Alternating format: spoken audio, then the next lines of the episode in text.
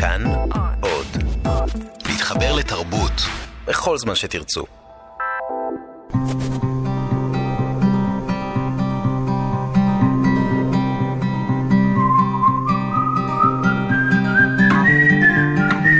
אחת פלוס חמש. אורחים וספרים עם ענת שרון בלייס.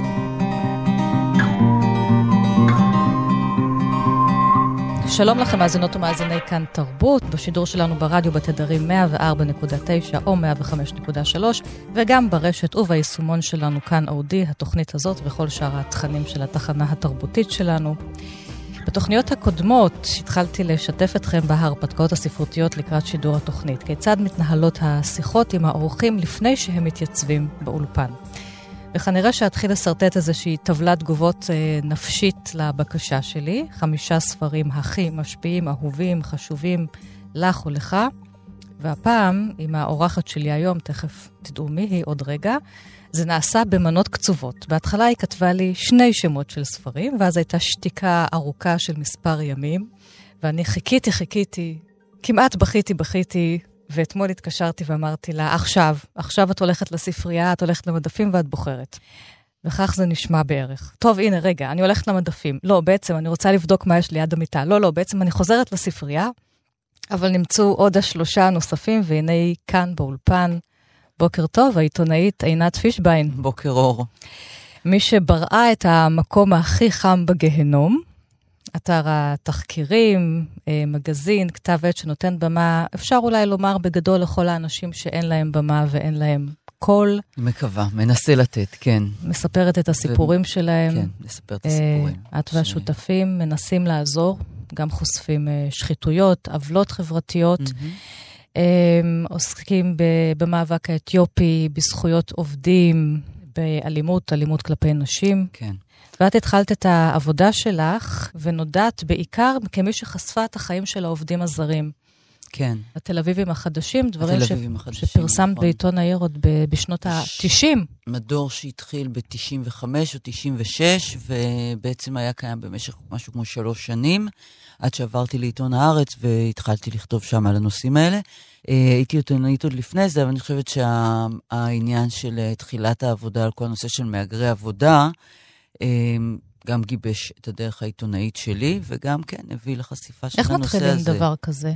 כי את ראית אותם לפני שכולנו את, ראינו אני אותם. אני אחזיר אותך דקה אחורה איך שתיארת, איך, איך אני עובדת ומתארגנת. ופועלת. כן. אה, אוקיי, כן, תכיני חמישה ספרים, ברור, ברור, ברור.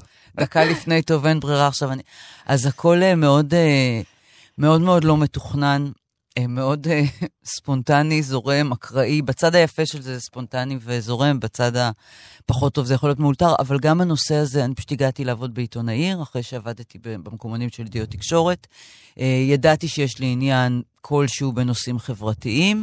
ואז עורך העיר דאז, רמי רוטולץ, והעורך החדשות שלי, רונן זרצקי, אמרו לי, אוקיי, את תהיי כתבת שכונות, ובאמת, אשכרה התחלתי להסתובב בשכונות, ואחרי ימים מעטים התחילו להגיע סיפורים על זה שנמצאים כאן אנשים... אה, ש... הסיפור הראשון בעצם שהגיע אליי זה על נשים פיליפיניות שמשחקות כדורעף במגרש ליד שוק הכרמל באיזה יום באמצע הלילה, וצלם ואני ערבנו להם שם במשך כמה לילות, ועד היום לא ראיתי אפילו אישה פיליפינית אחת משחקת כדורעף. זה היה יכול להיכשל בשלב הזה, אבל אז סיפרו לי גם על קולומביאנים וצ'יליאנים שמשחקים כדורגל בגן צ'ארלס קלור, ואיכשהו דווקא דרך הספורט זו הייתה נקודת כניסה שלי. אמ, והתחלנו התחלנו להבין שיש פשוט כמות אדירה של אנשים, אז זה היה משהו בהערכות של משהו כמו 100 אלף איש רק בתל אביב. אה, מהגרי עבודה שהגיעו לכאן בצורה לא חוקית, מעבר לגל הגדול של מהגרי עבודה שהגיעו בצורה חוקית, לבניין, לסיעוד ולחקלאות.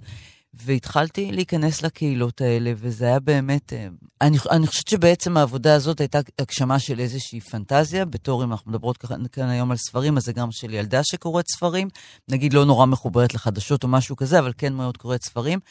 ומחפשת אה, לא, מצד אחד את ההרפתקנות והאפריקה, ומצד שני איזשהו צדק שהוא גדול, משהו קצת אה, באמת ילדותי.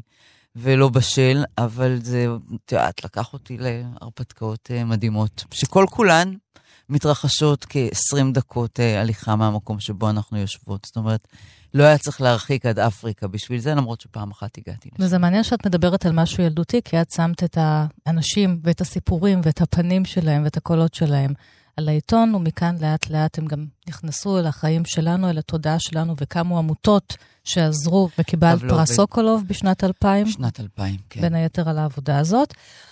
בתחילת uh, העשור הנוכחי, 2013, את מחליטה לצאת לעיתונאות עצמאית. Mm-hmm. ומקימה ביחד עם מריד דולב את uh, המקום הכי חם בגהנום, שזה אתר עיתונות, מגזין מקוון. Mm-hmm. אין שם חדשות אקטואליות, אבל אתם יוצאים מתוך האקטואליה אל תחקירים. זה עיתונות שהיא לא חדשותית. זאת אומרת, כן. אין ניוז, אם קורה עכשיו משהו, כן. אני לא מחויבת uh, לדווח עליו, בגלל זה אני גם יכולה לשבת כאן uh, כרגע. אה, אבל אנחנו עושות עיתונות שהיא יותר באמת, כמו שאמרתי, עיתונות מגזינית, ניסיון להביא סיפורים מצד אחד בצורה יותר מעמיקה. אז אנחנו נתחיל. אחת פלוס חמש. אורחים וספרים עם ענת שרון בלייס. עם הספר לא הראשון שלך? כן. ספר פרוזה. Mm. שאולי הוא באמת הספר אה, ששואל איך מספרים סיפור. בעיקר איך מספרים סיפור של מישהי שלא רצתה שיספרו את הסיפור שלה, היא נפטרה, היא מחקה את כל העדויות לחיה. שאגב, הייתה, עבדה בעיתונים, לא הייתה בדיוק עיתונאית, כן. אבל עבדה בין היתר בעיתון חדשות. פזית. פזית. ויעל נאמן, לאיזה רגע אחד לפני הרבה שנים, רואה אותה באיזה, על סף איזושהי דלת, mm-hmm. ואחרי שהיא שומעת שהיא מתה, היא מתחילה ללכת לאנשים שהכירו אותו. מסיבות שהיא לא מבינה. היא שומעת עליה סיפורים, mm-hmm. סיפורים, סיפורים מכל כך הרבה אנשים, ומזה היא עושה את הספר היו הייתה, שראה אור באחוזת בית. הוא מועמד לפרס ספיר שיינתן בסוף החודש. אני כן, אני כבר איימתי כל מיני איומים משונים בפייסבוק, מה אני אעשה אם הוא, לא, אם הוא לא יקבל את פרס ספיר. כי אין, אה, מה, להתחיל להקריא? כן, אולי נתחיל להקריא. אה, ואחרי זה אני אגיד מה אני חושבת כן. עליו, כן. אה, ראיתי את פזית בחטף, כמו רמז, כאילו היא עברה לרגע, או אני עברתי לרגע. זה היה ברחוב ויזל בתל אביב בתחילת שנות ה-90. למדתי אז בחוג לתורת הספרות הכללית באוניברסיטת תל אביב, וביקרתי אצל רותי חברתי, שלמדה איתי וגרה שתי קומות מתחתיה. פזית צלצלה בפעמון, וכשהדלת נפתחה היא נשענה על המשקוף, עישנה ודיברה מן המפתן כמה דקות. זה התחיל מענייני ועד הבית והתפצל לנושאים אחרים, ואני לא זוכרת אם מישהי מהן הייתה בוועד הבית או שהן דיברו על הבעיות עם ועד הבית.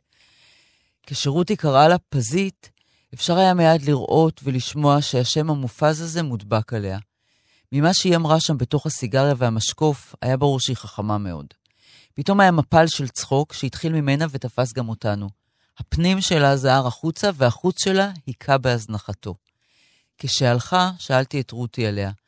היא לא ידעה להגיד כמעט שום דבר נוסף על מה שראינו שתינו.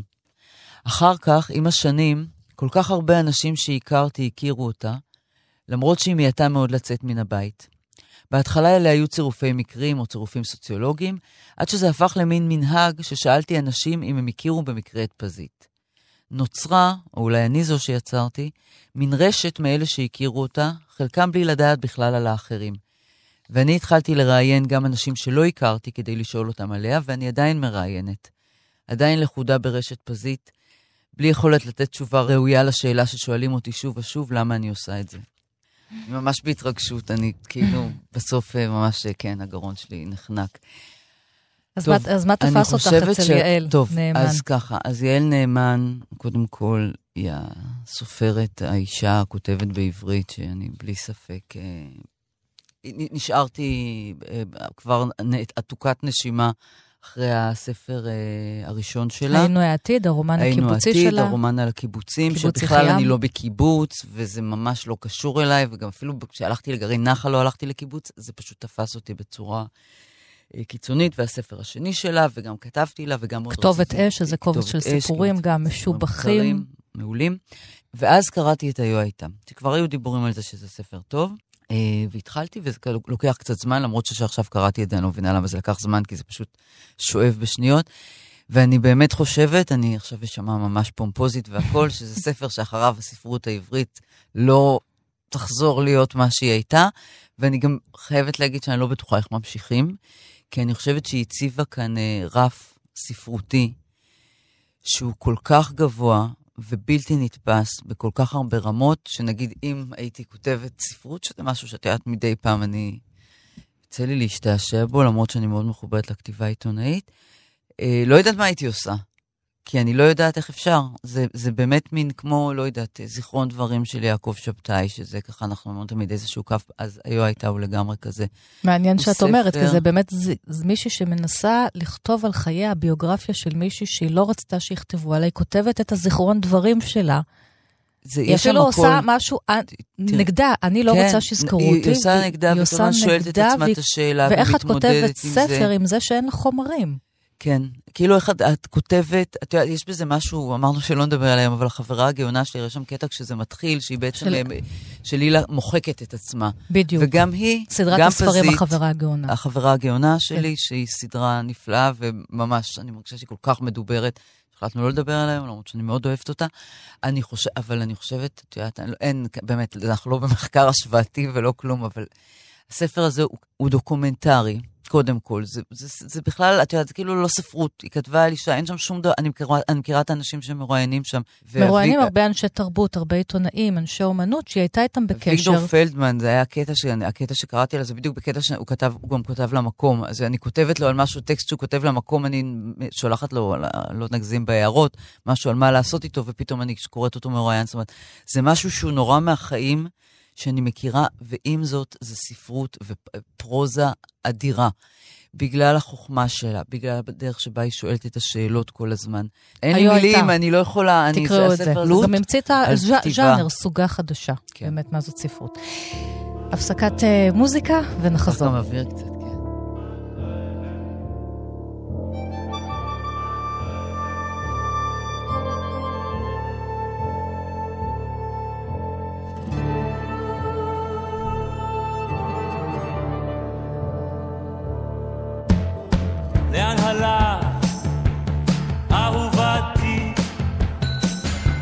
ממש לידך, איפה האימא?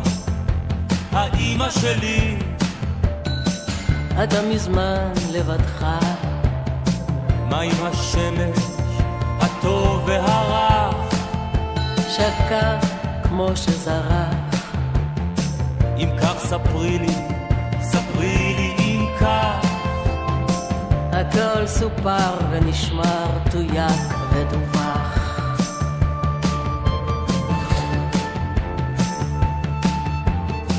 אני שומע שוב פרשים, אינך שומע דבר, וריח מר עולה מן הרעשים. והוא ילך ויגבר, מדוע קר לי, קר לי כל כך? זה לא מאוד מסובך, את מוכרה לי, אבל רחוקה. אתה ליד עצמך, אני ממש לידך. אם זהו רק תרגיל, זה אכן תרגיל מוצלח. השמיים צבועים ואני האופק מפויח. הכל חוזר אדום יותר מן השוחות ובצריחים.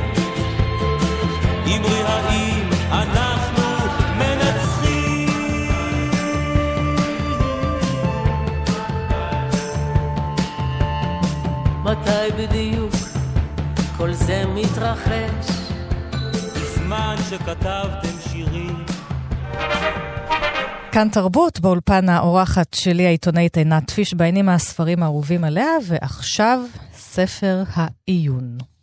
כשהדברים מתפרקים, כן. ראה אור בהוצאת פראג של פמה צ'ודרון. מהמם. זה ספר אה, בודהיסטי, טיבטי, בודהיזם טיבטי. עכשיו באמת, אני לא חושבת שיש לי... ואתם כבר יכולים להבין מה, מה מספיק- קורה שם מהשם שלו, כן, כשהדברים לא, מתפרקים. זהו, אני אין, באמת אין לי מספיק מילים בשביל להסביר עד כמה אינני הטיפוס הרוחני, אינני עוסק, לא, למרות שאני כן, חשוב לי כן להגיד שאני כן מתרגלת יוגה כבר הרבה מאוד שנים, ועכשיו גם אה, מדיטציה, ובעצם דרך זה הגעתי לזה. וכן, הספר הזה הגיע אליי בתקופה שבה דברים אה, מתפרקים, שזה ככה התקופה הנוכחית בהרבה, בהרבה מובנים. ובאמת, אה, באמת זה לא קורה, זה לא קורה הרבה. ספר של בודהיזם טיבטי, של לשבת ולקרוא אותו, ו... אבל, אבל זה קרה לי, איכשהו זה עשה לי את זה, ואני קוראת אותו נורא לאט, אני ממש עוד לא גמרתי אותו, זאת אומרת, אני ממליצה על ספר שלא סיימתי לקרוא, אני לא יודעת אם אני אסיים ומתי. אני כל פעם קוראת חלק ממנו, אה, מנסה לתרגל מדיטציה, למרות שבדרך כלל אני עושה מדיטציה מודרכת עם מורה, אבל אני מנסה גם קצת לעשות לבד, בעזרת הספר. ואם את רוצה, אני אקריא קטע. עכשיו, יש, יש בו משהו, אבל... הוא, הוא כאילו מגיע ברגע הנכון. אני, אני מניחה שאם הייתי נתקלת בו לפני חמש שנים, שלא לומר לפני עשרים שנה, זה היה נראה לי מגוחך ולא לי סבל, לא הייתה לי שום סבלנות, ויכול להיות שמי שישמע את זה עכשיו ירגיש אותו דבר, אבל אם מישהו שומע אותנו... זה מעניין מה שאת אומרת, שיש ספרים שמגיעים ברגע הנכון, שברגע מסוים הם יהיו, מישהו יביא לך אותם, ואת תגידי לא מעניין, או ש... תניחי אותם על המדף, וברגע אחר זה הספר שהופך להיות הדבר כן. החשוב ביותר בחייך. אז אני ממש רוצה להגיד, פשוט לסגור את השם, כשהדברים מתפרקים, ויכול להיות שזה יעזור שברגע שהוא, היא, יבינו שהדברים מתפרקים, ייזכרו בספר הזה, אפשר להשיג אותו די uh, בקלות. אז אני אקריא קטע. הייתה פעם לוחמת צעירה. המורה שלה אמרה לה שעליה להילחם בפחד. היא לא רצתה לעשות זאת. זה נראה לה תוקפני מדי, זה הפחיד, זה נראה לא ידידותי. אבל המורה אמרה שעליה לעשות זאת, ונתנה לה הנחיות לקרב. הגיע היום. התלמידה הלוחמת עמדה בצד אחד, והפחד עמד בצד האחר. הלוחמת הרגישה קטנה מאוד, והפחד נראה גדול ומלא זעם. לשניהם היה נשק. הלוחמת הצעירה התעשתה וניגשה אל הפחד, השתתחה שלוש פעמים ושאלה, יורשה לי לצאת לקרב נגדך? הפחד אמר, תודה שגילית כלפיי כבוד כה רב וביקשת את רשותי. הלוחמת הצעירה אמרה, איך אוכל להביס אותך? הפחד השיב, כלי הנשק שלי הם שאני מדבר מהר ואני מתקרב מאוד לפנים שלך. כך אני מרפא את ידייך לגמרי ואת עושה כל מה שאני אומר. אם אינך עושה מה שאני אומר לך, אין לי שום כוח. את יכולה להקשיב לי ואת יכולה לכבד אותי. אני אפילו עשוי לשכנע אותך, אבל אם אינך עושה מה שאני אומר, אין לי שום כוח. באופן הזה התלמידה הלוחמת למדה איך להביס את הפחד. אני אגיד עוד משפט אחרי זה. זה, זה הסיפור כאילו, והיא אומרת, כך בדיוק זה עובד. צריך להיות כבוד מסוים לעצבנות, הבנה מסוימת איך, לרגש, איך לרגשות יש את הכוח להריץ אותנו סביב הזנב. ההבנה הזו עוזרת לנו לגלות איך אנחנו מגבירים את הכאב שלנו, איך אנחנו מגבירים את הבלבול, איך אנחנו מזיקים לעצמנו. ואז זה ממשיך. יש כאן אה, הרבה קטעים שהם אולי יותר חזקים. בחרתי בקטע הזה כי הוא סיפור, כאילו הוא מסופר כמו סיפור, לא הכל פה כמו סיפור. ואני חושבת שיש שם המון, זאת אומרת שכאילו, זה, הפחד הוא באמת רגש אחד, אולי הכי מפחיד, אבל איך אה, להתייחס לתחושות שלנו בתקופות הכי קשות, מצד אחד בכבוד, אה, אני אפילו אומרת לא לפחד, כאילו לכבד את הפחד, כן. ואולי באיזושהי צורה זה עוזר פחות לפחד ומאפשר אה, להתמודד.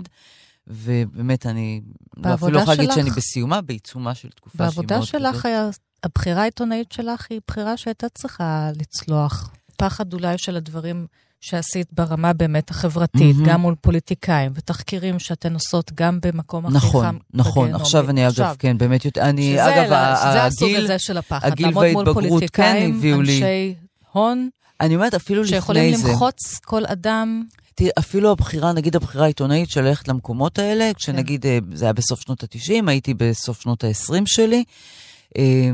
ו- והייתי, התחלתי כתבת מגזין, אה, די עם פוטנציאל והכל, ומהר מאוד אמרו לי, אוקיי, את אה, תהיי עיתונאית מצוינת, רק בסוף תהיי בתפקידים החשובים באמת.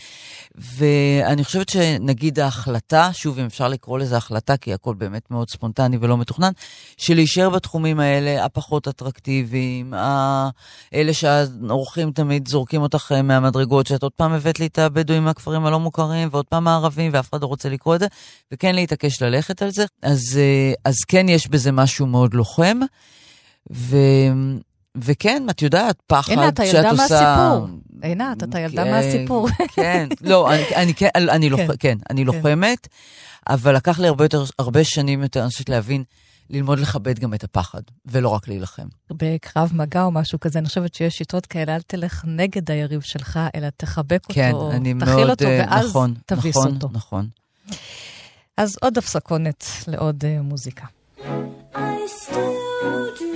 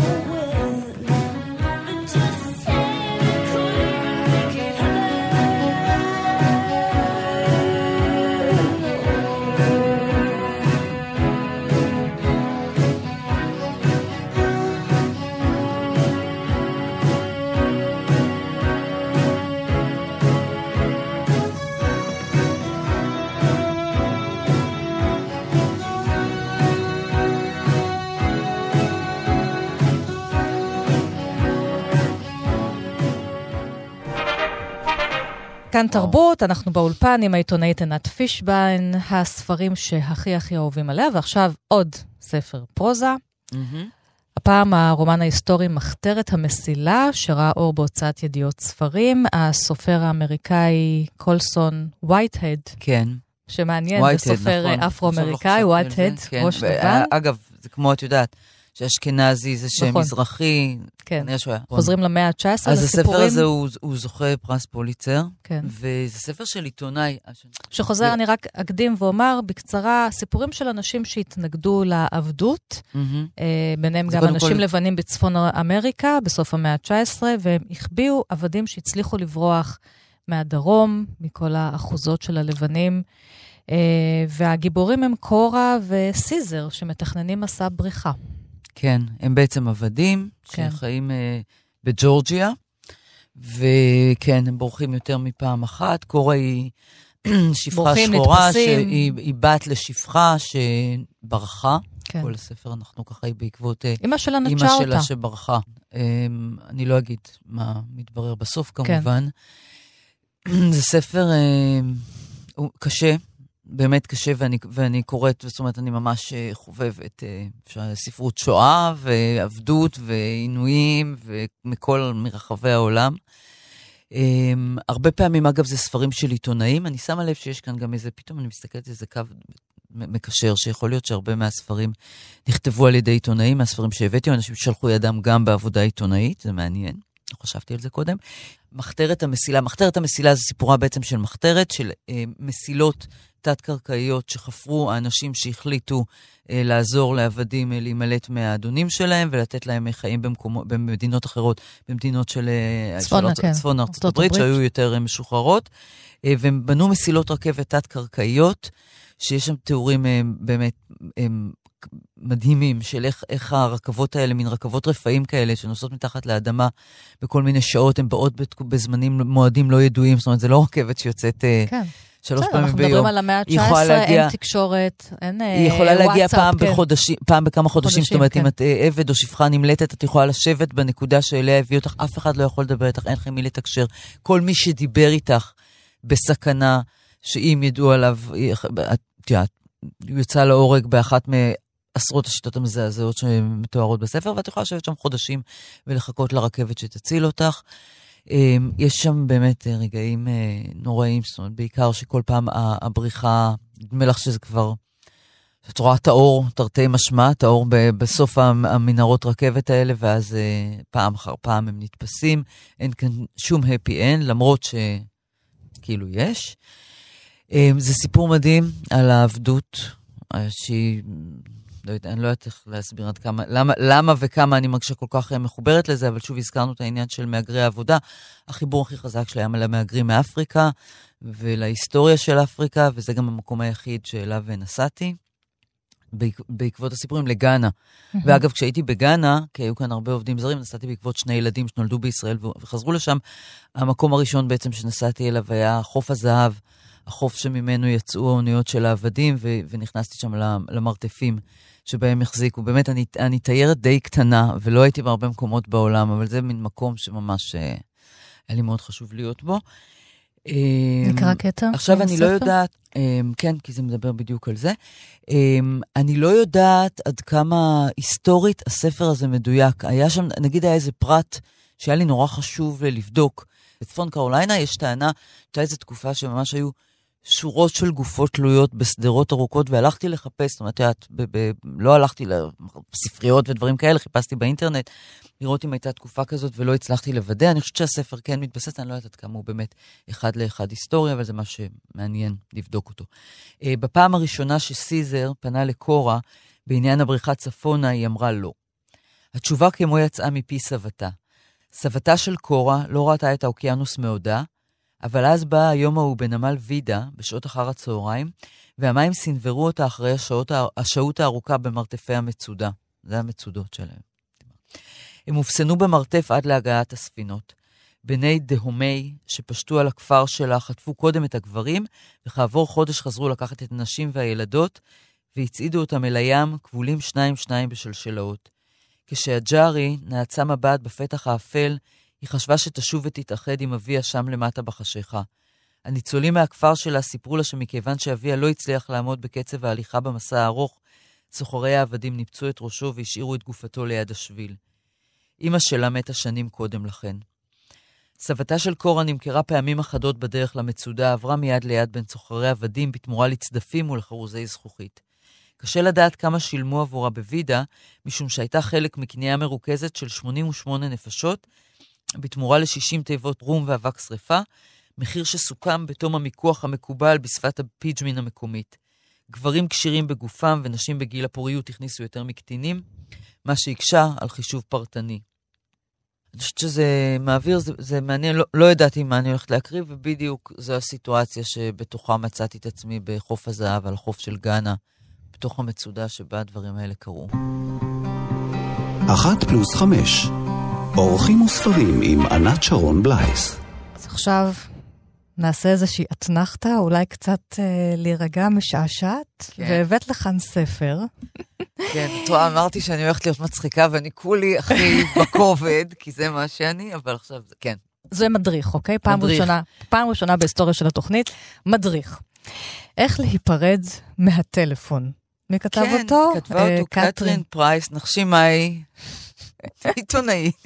כן.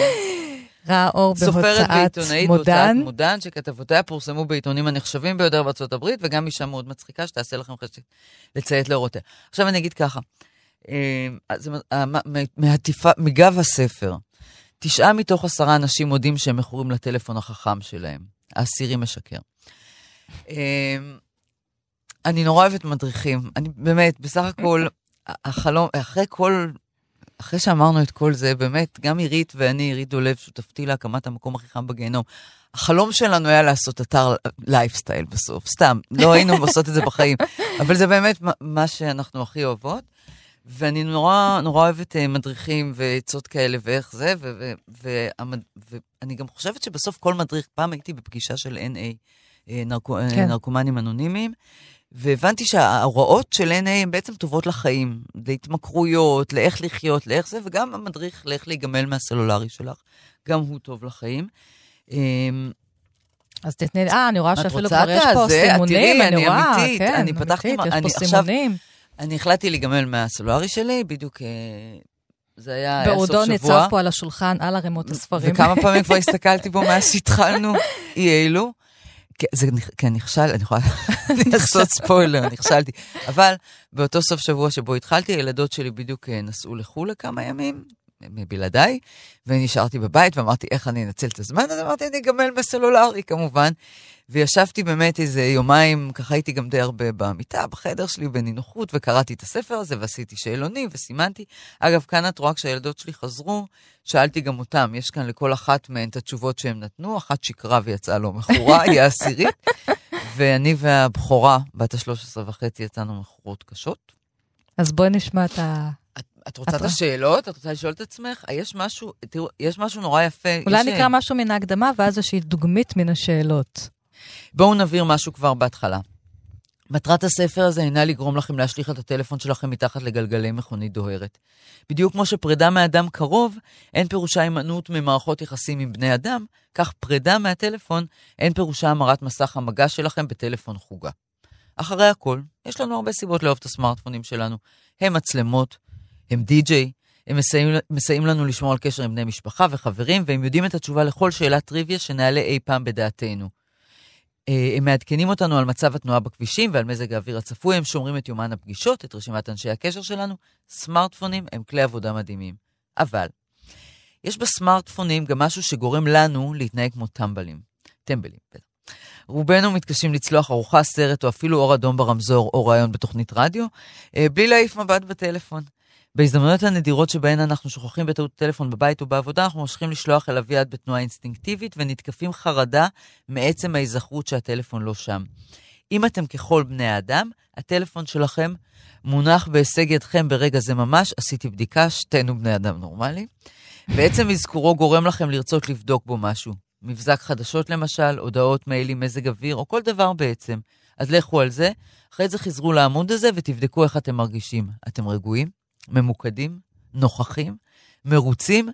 או שאתם מרגישים מעט מפחדים ולא שקטים, שרויים במין דריכות עמומה לא ברורה. עכשיו, תראו, זה, תראי, זה כל מילה, נכון? את, יש כאן מילה שלא הזדהית איתה? הזדהיתי עם הכול. אני כמעט התמכרתי לספר להתמכרות, מ- לגמילה מהתמכרות. לטלפון. בכל אופן, היו לי יומיים נהדרים בחברתו, אחרי זה עוד שלושה ימים בתהליך הגמילה, שנדמה לי נמשך 28 ימים, ואחרי זה אה, הנחתי אותו בצד, ומאז אני מסתכלת עליו ואומרת, טוב. ניסיתי. אה, אבל זהו, אני עוד יכולה לחזור לזה, יכול להיות שיש את הרגע המתאים. כאילו רגע, אני- רגע, אני רוצה את משהו אה, דוגמית מן? השאלות, כן. זה, האמת שהשאלות זה... אה, האם... את, אני אשאל אותך, האם את מוצאת את עצמך מקדישה לטלפון או לנ- הנייד או לסמארט, לסמארטפון זמן שאינך מודעת לו? אני אוריד לך, ש- אני אמליץ לך, שכן, אני אמליץ לך להוריד תוכנה כן. שאני לא אגע בטלפון, אלא קוראים לה מומנטס, נדמה לי, את פשוט מורידה ואת נחרדת לגלות. כן, אני מוצאת את עצמי מודעת לזה שאני מושיטה אליו את האצבעות סתם כך, מבלי שאני באמת צריכה. אוקיי. אז- שזה כבר בלתי רצוני. הזמן שאת מודעת אה, לזה, בודקים בתוכנה הזאת, הזמן שאת מקדישה לו הוא במקרה הטוב 30 אחוז יותר ממה שאת חושבת. זה כן. במקרה הטוב. תלוי עד כמה את מודעת. אה, האם את מעבירה זמן באופן קבוע בבעייה במסך, במסך הסלולרי או בסמארטפון? באייה לא הייתי קוראת לזה, אני נכנסת למקומות שאני רוצה לקרוא דברים. זה אוקיי, יכול האם להיות את נוטה לאבד עיתונים, תחושת אה, זמן כשאת מתעסקת עם הסלולרי או הסמארטפון? לפעמים כן. ברור, כן. מה זה זמן? כן.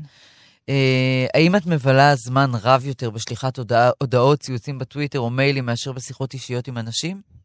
למרות שאצלי, כן. אצלי, מאחר שאני ברדיו ואני עושה שיחות אישיות עם אנשים עדיין בקול רם. השיחה שלנו עכשיו היא שיחה מאוד מאוד אישית יחסית לשיחות אישית, שאני נכון. מנהלת רוב אה, היום. זו השאלה מה קורה, כמו שאת אומרת, עם, ה, עם, ה, עם בני המשפחה, או כמו שהדותן הבן זוג שלי אומר, אני מדבר אלייך, אבל uh, את בסמארטפון. חמש דקות אחרי זה אני אומרת לו את אותו דבר, הוא אומר לי, מה פתאום, אני מקשיב לך. כן, אגב, אני רוצה לפרגן אה, לעיר- לעיריית תל אביב, אני חושבת שכל הרשות, הילדה שלי חזרה, הקטנה, בתחילת השנה עם קופסה ירוקה. מעוצבת אה, איכשהו, הדביקה אותה קצת עקום, אבל אחלה. ומאז כל פעם שהיא צריכה תשומת לב, היא ניגשת אליי עם הקופסה, ואני מחויבת לשים את הטלפון בפנים, יוזמה של, אה, נראה לי, מחלקת החינוך, אני לא יודעת אם של עיריית תל אביב או, או שזה ארצי, אבל מי שלא עשה את זה, זה מדהים. פשוט הילד אומר, עכשיו אני לוקחת שליטה על הזמן כן. שלך, ותני לי את המסך. אז חוץ מהספר, גם הקופסה. כן. להעלמת סמארטפונים. מומלצת. אבל אה, שנאמר בהצלחה, כי אני לא הצלחתי. אבל אולי אני עוד אצליח. כל החיים וגם את לפניי. התוכנית הזאת, הרי את השיחה לקראתה, כאמור, עשינו בסמארטפון. כן. אם כי בסוף, מה שעבד, זה שתפסת אותי חמש דקות בטלפון, שזה משהו מאוד מאוד אישי ואינטימי בימינו, זה לא כמו שטלפון היה פעם.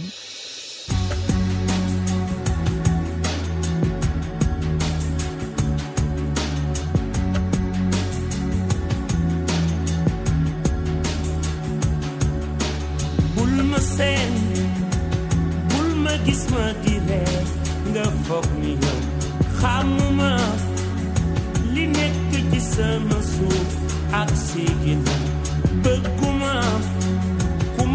dal yow li nekk si yow moo ne si man li ne si man mooy di leen jàppale. We should be using. I'm the ones who practice charm for the sword and the stone. Bad to the bone.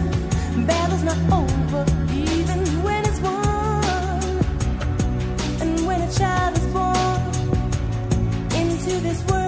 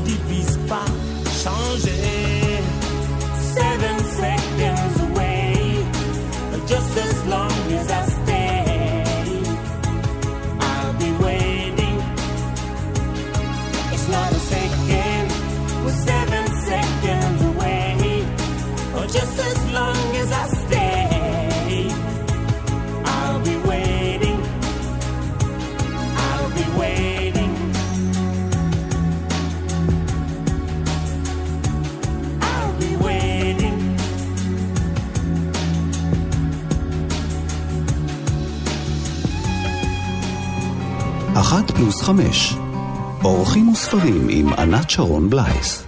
ועכשיו אנחנו עושים אה, הפסקה עם עינת אה, לכמה דקות לפינת אה, המלצה על ספר חדש, אני ממליצה על ספרים חדשים, והפעם ספר ילדים, אבל כזה שנראה לי שכדאי שגם אה, אנחנו המבוגרים נקרא. הסופר והעיתונאי אודה בשאראת עם הספר "אל תגנבו לי את התור" בליווי איורים של בתיה קולטון, הספר האור בהוצאת כתר. שלום אודה. שלום לך, שלום. ולמאזינים, כן. אז הגיבורה חלה, היא מבקשת להיות ילדה עצמאית, ללכת למכולת במקום אבא ואימא, לקנות מצרכים לבית, אלא שכאשר שהיא היא מגיעה לשם, והיא פוגשת כל מיני מבוגרים, אז בואו נספר לקוראים, למאזינים, מה קורה. הנה, סוף סוף הגיע התור של חלה. היא התכוונה להגיד למוכר מה היא צריכה, כן? את הלחמניות והגבינה, החמוצים, שקיות ניילון בשביל לארוז את הלחמניות. אבל אז ראתה את בן דודה סמיר, האנטיפת, עובר את התור, ובלי שאפילו הסתכל לעברה, מבקש בקול רם וברור לחם ומיץ תפוזים. חלה הרגישה את הכעס בכל הגוף, אבל לא הצליחה להגיב. היא התכוונה לצעוק על סמיר המגעיל, אבל הרגישה חנק בגרון. היא פרצה בבכי, ברחה מהתור ורצה הביתה בלי המוצרים שאימא חיכתה להם. עודה, מי זאת חלה? חלה זאת גיב- גיבורת הספר, אבל uh, במקור זה, זו הבת שלי, שאכן בחיים היא ככה פעם, פעמיים הלכה למכולת, ושם קיפחו אותה. Uh, עברו, אה, כלומר, עקפו אותה ולא התייחסו אליה, בשבילם הייתה uh, ילדה שקופה, יצור אנושי שקוף, שלא מסתכלים עליו, ולכן היא החליטה שהיא... לקחת את הדברים לעניינים ולעשות סדר ולהגיד לאנשים שמסביבה שהתור שלה לא סתם אה, דבר שאפשר, לה, אני יודע, לגנוב אותו, ומכאן אה, שם הספר, אל תגנובי לי את התור. אז אה, אז הספר הזה שיש בו סיפור מקסים, אתה בעצם בסופו של דבר יוצר פה שכבה נוספת של חינוך כבר מגיל צעיר לדמוקרטיה, לשוויון, ללא לגנוב את התור בהקשר שלנו הישראלים, שאנחנו לא בדיוק אוהבים לחכות בתור. כן. והכל בשפה שפונה אל הילדים. יש לך פרק פה, דמוקרטיה. מה זו דמוקרטיה? כן, כן. תשמעי, אה, אה, אה, אני פונה אליהם כאל מבוגרים, לא כאל ילדים, שגם מערכת היחסים ביניהם היא מאוד מאוד דומה למבוגרים, אבל בשפה שלהם. ואני מאוד מכבד וגם מבקר וגם מתייחס אליהם כאל שווים. את יודעת, גם ששווים, אז הם צריכים לקבל ביקורת. אז ברגע מסוים אחד היא רצתה, החלה, הבת שלי, או סליחה, הגיבורה, היא אה, פחדה שמה לא יבחרו בה כמנהיגה של הקבוצה. כן, של הקבוצה מאוד- שמתגבשת לעשות בעצם כן. פעילות והסברה הפגנה כדי, וכולי, הפגנה כן. שלא יגנבו את התור, לחנך אנשים כן. לעמוד בתור. ואימא שלה אומרת לה, תשמעי, נכון שאת גיבשת את כולם, אבל זה כבר שייך לכולם. הרעיון שייך לכולם, נכון שזה, אה, שאת התחלת בו, אבל זה שייך לכולם. הארגון היא כבר של כולם, ואת צריכה לקבל אה, מה שהם רוצים. הם יבחרו בך זה טוב, אם לא, אז אה, זו הדמוקרטיה. ואני חושב, יש דברים אה, שצריך לחנך את הילדים, לא לחנך, סליחה על המילה, להסביר לילדים, כי הילדים גם מחנכים אותנו גם על ההתמדה והכושר לבקש ולעמוד על שלהם. אני חושב שהדברים האלה אה, מאוד אה, חשובים בחיים שלנו, לא רק אה, של הילדים, אלא גם של המבוגרים. וגם אם דיברתי פה קודם עם האורחת שלי, העיתונאית עינת פישביין, שכבר אה, בסוף השידור הזה לוקחת ממני את הספר שלך, כי היא מדפדפת כן. בו והתלהבה. אז uh, דיברנו פה קודם קצת על איזה שהם ספרים שהם הדרכה, אז פה יש ברצינות, גם מעבר לסיפור, uh, ספר הדרכה, למשל, מה כותבים בפלייר, איך מייצרים שלטים להפגנה. אה, מגיעים לבית, לבית דפוס, חלה והחברים שלה, והם אומרים אה, לבעל בית הדפוס שהם רוצים פליירים. אז הוא אומר, יפה מאוד, אבל מה תכתבו בפלייר? שאל אבו סמך. וכולם השתתקו. אבו סמך כן. אמר, פה יש רק מכונות, אתם צריכים להחליט מה כותבים. על כל כן. דבר כזה צריך ישיבה דמוקרטית. כן, תשמעי, אני לא התכוונתי להדריך, באמת, אני לא התכוונתי. לא התכוונתי להדריך, והשפה הזאת של הספר היא ממש אנשים שמחפשים דרך, ילדים שמחפשים דרך, איך להביע את עצמם. אז תוך כדי הם אה, מייצרים דברים וחושבים על דברים, אבל אני, את יודעת, יש לי ניסיון בחיים אה, של כמה שנים יותר מהילדים. אז אני מנסה גם אה, להסב את תשומת ליבם לדברים שהם אמורים לעשות, איך להסביר, מה הבעיה המרכזית, למה המבוגרים לא מכבדים את התור שלהם, כל מיני דברים שאני חושב שגם בפעילות אה, חברתית או מחאתית, בוא נגיד, אחרת של מבוגרים, גם הם נתקלים בשאלות האלה, וזה... ולכן וזה אמרתי, אוד, אוד, כן. שהספר הזה מתאים גם אה, לנו, המבוגרים, לא רק לילדים. כן, נכון, נכון. איך להשמיע. קול, איך להקשיב לאחרים ואיך לעמוד בתור. בדיוק, בדיוק. אז תודה, תודה לך, אודה. אודה בשארת, הספר "אל תגנבו לי את התור האור בהוצאת כתר". תודה לך להתראות. תודה לך, תודה לך, שלום, שלום. אז עכשיו אה, לקראת אה, סוף התוכנית, ולפני שאנחנו פונות לספר האחרון שבחרת, וחוזרות וחוז- ממש ממש אחורה, אני אעשה איזושהי הקדמה, שבכל זאת אה, נזכיר, נזכיר שוב את הסופר עמוס עוז, שהלך בדיוק לפני שבוע כן. אה, לעולמו. אני רוצה להזכיר ספר שלו, שגם ראה אור לפני הרבה זמן, לפני למעלה מ-20 שנה, ספר עיון ששמו מתחילים סיפור. ושם אפשר אולי לנחש מה הם הספרים האהובים על עמוס עוז, כי הוא כתב שם על פתיחות של סיפורים וספרים, וניסה להבין את רגע המסתורין הזה, שהסופר יושב מול הדף הלבן ומתחיל לכתוב. אז עמוס עוז כתב שם על בדמי ימיה של עגנון, שזה בוודאי אחד הסופרים האהובים והמשפיעים עליו ביותר, על רופא כפרי של קפקא, על האף של גוגול, כינורו של רוטשילד של צ'כוב, וגם על פתיחת הרומן אלה תולדות של אלזה מורנטה, מורנטה. ועל עוד כמה וכמה ספרים. ושוב ושוב חזרו השבוע בשיחות הרבות עליו על כמה שהוא הושפע מהספרות הרוסית, שאימא שלו, פניה, התחילה לקרוא לו עוד כשהוא היה ילד קטן. ויש מי שכינו אותו טולסטוי הישראלי, או דוסטויבסקי הישראלי. וזה שלח אותנו, שלח אותך אתמול לספרייה, כן, לספר נכון. עתיק, ל- ורדרד, כן, ששמו- עתיק, כולנו מכירים, החטא ועונשו של החטא ועונשו של דוסטויבסקי. דוסטויבסקי, כן. זה הספר שלך מן התיכון, נמצא פה זה אותו הזה. ספר, זהו, אני לא, אפילו לא ידעתי להגיד שזה הספר שלי מהתיכון, וזה הוא, כנראה. אמ, תראי, אני נורא אוהבת ספרות רוסית, אני גם נורא אוהבת הרבה דברים אחרים, זאת אומרת, אני אוהבת אה, ספרות דרום אמריקאית, ואמריקאית כמובן, כי יש כאן עוד, עוד ספר אמריקאי שהבאתי, אבל אז, אני חושבת שהספרות הרוסית באמת זה כאילו, זה איכשהו הבסיס, אה, הבסיס, אולי גם בלית ברירה, כי זה מה, את יודעת, זה מה שקראנו, זה הספר מהבית ספר. אה, וקיב- וקיבלנו לקרוא אותו, ולא קראתי את התקציר בחמישי, 50 עמודים, אלא אני כן, וחברתי הטובה נכון. מאוד אה, דאז, קראנו אותו, ואני, אני, קשה לי להגיד עד כמה זה השפיע עלינו, אבל uh, את יודעת, עד היום ששואלים אותי, נגיד בפנטזיה, את מי הייתי מראיינת, אז יש לי זה את קפקא ואת רסקולניקוב. אה, כאילו, כאילו, קפקא כאדם אמיתי שחי, כן, ורסקולניקוב הדמות, כן, אותו הייתי רוצה. אני חושבת שמשהו באיש הצעיר הזה, רוצח. מבינה, זה רוצח, האיש המיוסר, המסובך, הלא מבין את עצמו, הלא מבין את המציאות, מחפש את הדרך שלו, מוצא אותה בדרך כל כך נוראית על ידי רצח, אה, ואז מתמודד עם הצורך להסתיר את זה, ועם הרצון להיחשף, ומולו עומד ה- ה- הבלש. אה, קר הרוח והמתוחכם, שזה בעצם, את יודעת, זה, זה עשרות ומאות וימים כבר הקדשנו מאז לראות סדרות בינג' מדהימות על בלשים. אה, כן, שאת יכולה להגיד הבל- שכל זה הטלוויזיה. הבלשית, זה הכל שם, זה הכל התחיל אצל זה דוסטויבסקי. באמת, אה, זה באמת הכל שם. את יודעת, זה, זה מזכיר אגב. פעם זכיתי אה, לפגוש את אה, שולה אלוני. הזמינה אותי, כשכתבתי את הטור על העובדים הזרים, פתאום לא- נזכרתי בזה, היא- זה לא בסגנון עכשיו המנוח ואני, אבל אה, הזמינה אותי אליה, אה, היא כבר לא, היא כבר לא הייתה חברת כנסת, והיא רצתה לדבר איתי על, היא כאילו מאוד אהבה את, ה, את העיסוק בנושא הזה, מהמקום שהגיע ממנו, מזכויות אדם ו- וכל זה. ואז היא, היא הזמינה אותי, דיברנו על כמה דברים, אמרה לי, זו הייתה פגישה מאוד קצרה, ואז אמרה לי, לכי תקראי את האחים קרמזוב. אוקיי? כאילו, מה שאת אומרת, הלכתי וקראתי את האחים קרמזוב, באמת, זה שוב, זה גם רומן בלשי מדהים של תקופה אחרת עם...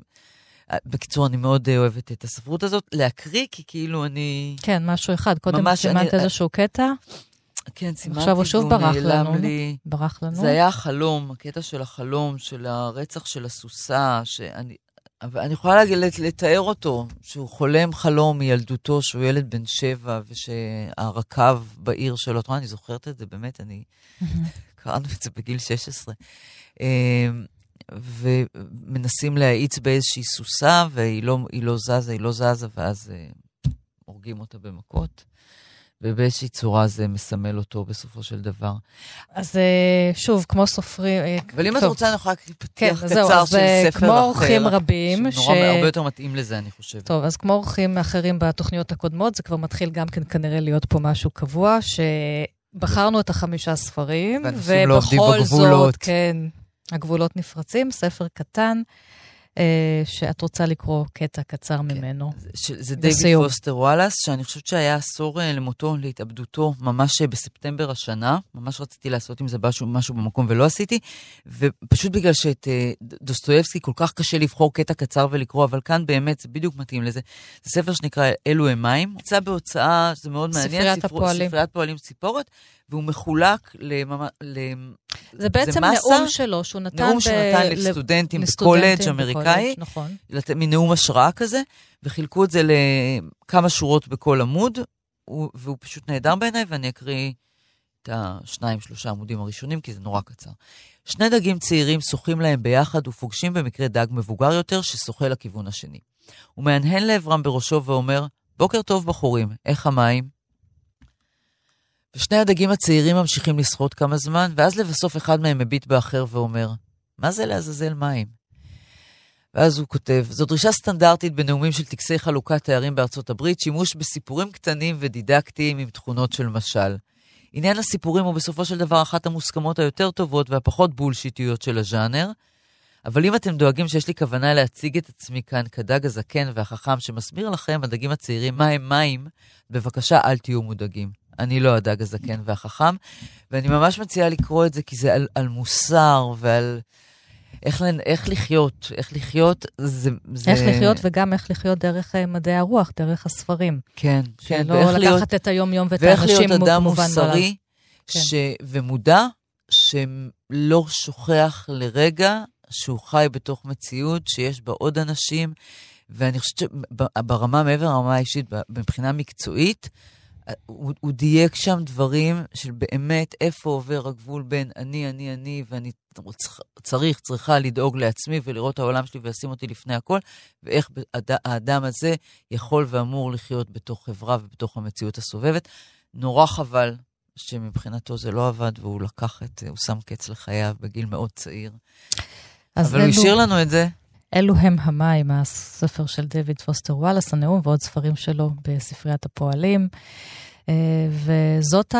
זה הרדיו, אם אלו הם המים, זה הרדיו. תודה רבה, עינת לא, פישביין, נורא שהיית כאן אני עם יכולה להגיד הספרים שהיה שלך. פשוט תענוג כל כך הרבה זמן. אה, וואו, תודה.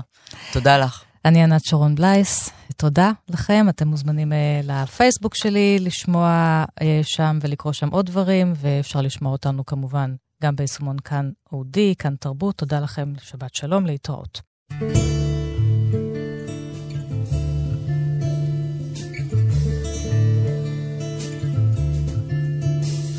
בכל גישה מקרית פורחת איזו תכלת, לכל מבט ראשון ניחוח עלילך, היה או לא היה, ישנם לילות כאלה, לילך היה לילו, לילו היה לא לך, נפגשו במקרה, גם מקרים בימינו, היא הייתה עצובה, הוא שקט ושתוי.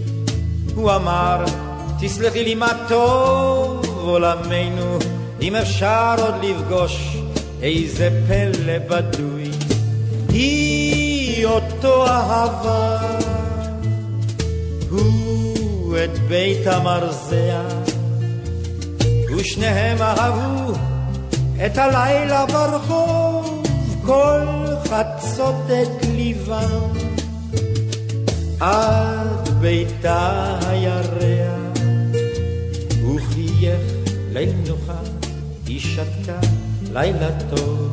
היה או לא היה, הפשר לא נודע לי, לילה היה לילו, לילו היה לא לה, בכל פגישה מקרית יש משהו פטאלי, יש לחן גורלות, בלב העלילה היא אותו אהבה.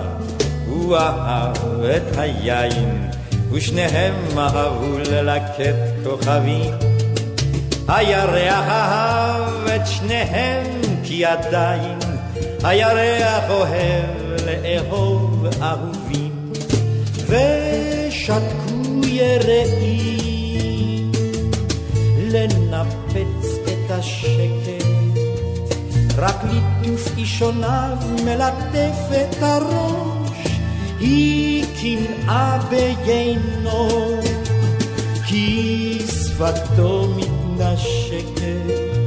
עם כוסית אדומה מחשמל ותירוש היה או לא היה תמימות היא אותו חלץ. על סף דלתה הצר גבעו הרבה לילות היה או לא היה. חלום בדוי או פלא לילו היה לא לה לילה שלו עד כלות. הימים לא חיכו כה חובזים בימינו. הימים שהסכינו לחתור אל החוף היא חשבה מה איום ומצחיק עולמנו? אם אפשר בו עדיין כל כך לאהוב היא אותו אהבה הוא את בית המרזח ושניהם אהבו את הפחד החד הימים לא חיכו ושמע הירח את לחשה אומר לו בלילה אחד והיה או לא היה תמימות או איוולת לילי היה לילך לילך היה לא לי. בכל פגישה מקרית נרצחת איזו תכלת עייפתי לאהוב שלום לך לא לי. שלום לך לא לי. שלום לך לא לי. שלום לך לא לי. שלום לך. שלום